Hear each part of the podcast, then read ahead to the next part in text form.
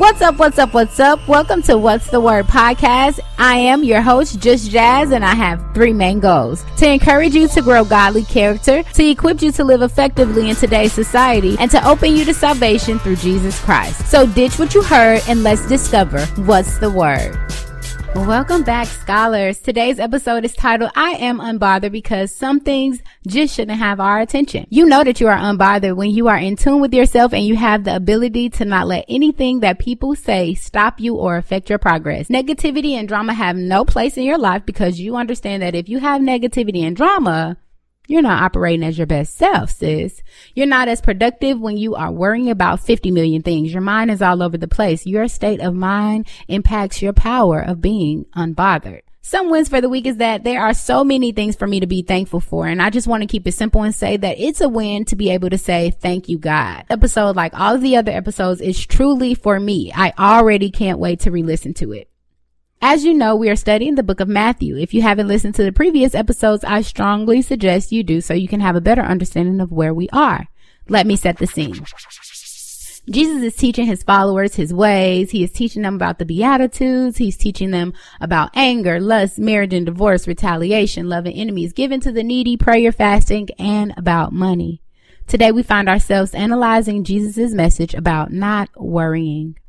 So today I'm switching it up. I'm not going to actually read you the scripture because it is very long. I keep on getting my tongue tied and I'm just so ready to get into this message. Today's episode will be referencing Matthew chapter 6 verse 25 through 34. Today I want to remind you to not let your worries about tomorrow affect your relationship with God today.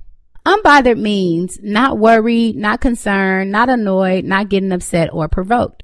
I can be honest and say that I still have areas where I can be better because I am overly concerned with others and easily annoyed at times. And it's like certain people can make me more annoyed than others. But I'm working on that and I can say that I am the most patient person that I know, but of course there's always room for growth. Jesus isn't just telling us not to worry. He explains that worrying adds nothing to your life. If anything, it actually takes away from your life. My Bible tells me that if it sticks around long enough, something as small as a nagging concern in the back of your mind can affect your heart. It can make you more likely to have high blood pressure, a heart attack, or a stroke. Worrying consumes your thoughts. You ever had a disagreement with someone and it just keeps playing in your head? You're sitting there thinking about what you could have said differently, what you could have done differently when really God is in control and you're right where you need to be. Worrying cannot and will not change the outcome of any situation, especially those that have already occurred. Worrying can disrupt your productivity. I've literally had times, you guys, where I've laid in the bed all day worrying about how things would turn out. Worrying can negatively affect how you treat others. I always say it's so many people walking around with misplaced anger, but nothing annoys a bothered person more than seeing someone else unbothered. We've all heard it. Misery loves company. Worrying can also reduce your ability to trust in God. When we are so focused on what isn't right, what's not working in our favor, we tend to forget that God is not like us and we cannot make him fit into our generic modes. I like to think of this as if it was an ad for worrying and these are the side effects. So I want you to think, how many side effects of worrying are you suffering from? In this passage, we see that Jesus tells us that we should seek first his kingdom and all things will be given to us. Although it's pretty plain and simple, so many of us continue to prioritize things that aren't everlasting. What you do daily shows what's really important to you. I want you to really analyze what you prioritize. The people, places, things, and desires. These things are in secret competition with God for your attention. So who's winning? I don't want you to not plan for tomorrow, but I do want you to know the difference between worrying and showing genuine concern. Worrying immobilizes you like fear, where genuine concern pushes you into action.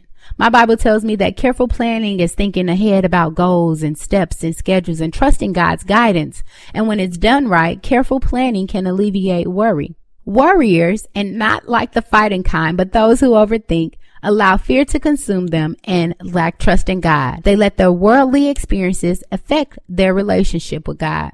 I find it quite scary that we have lived in a pre-planned world for so long. Not like the predestined or preordained, but in a way that stifles us from living in the moment and enjoying right now. I was talking with a friend that was worried about what the next couple of months would look like for her and her new baby because she couldn't plan anything.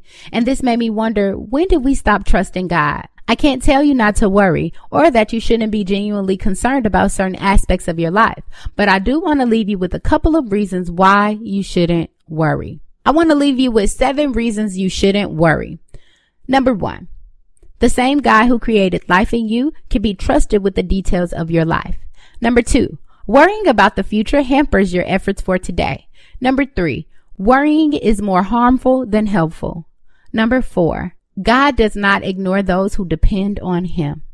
Number five, worrying shows lack of faith and understanding of God. Number six, there are real challenges God wants us to pursue and worrying keeps us from them. And number seven, living one day at a time keeps us from being consumed with worry. You cannot and will not get far in life if you are bothered by any and everything that comes up against you. You have to learn to be unbothered by the conduct and viewpoints of others. There are so many unproductive things that are going on around you and it can't have your attention. You have to understand who you are and like being who you are. You cannot be interested in being anyone but yourself. Strive to be unbothered when the conditions of your surroundings don't fit to where you are going because you're on the move. I would like for you to consider making Jesus your Lord and Savior the choice is yours. Once again, I would like to thank you for tuning into What's the Word podcast. If someone was on your mind while listening, please send them the link. And if you enjoyed this episode, please be sure to leave a review, y'all.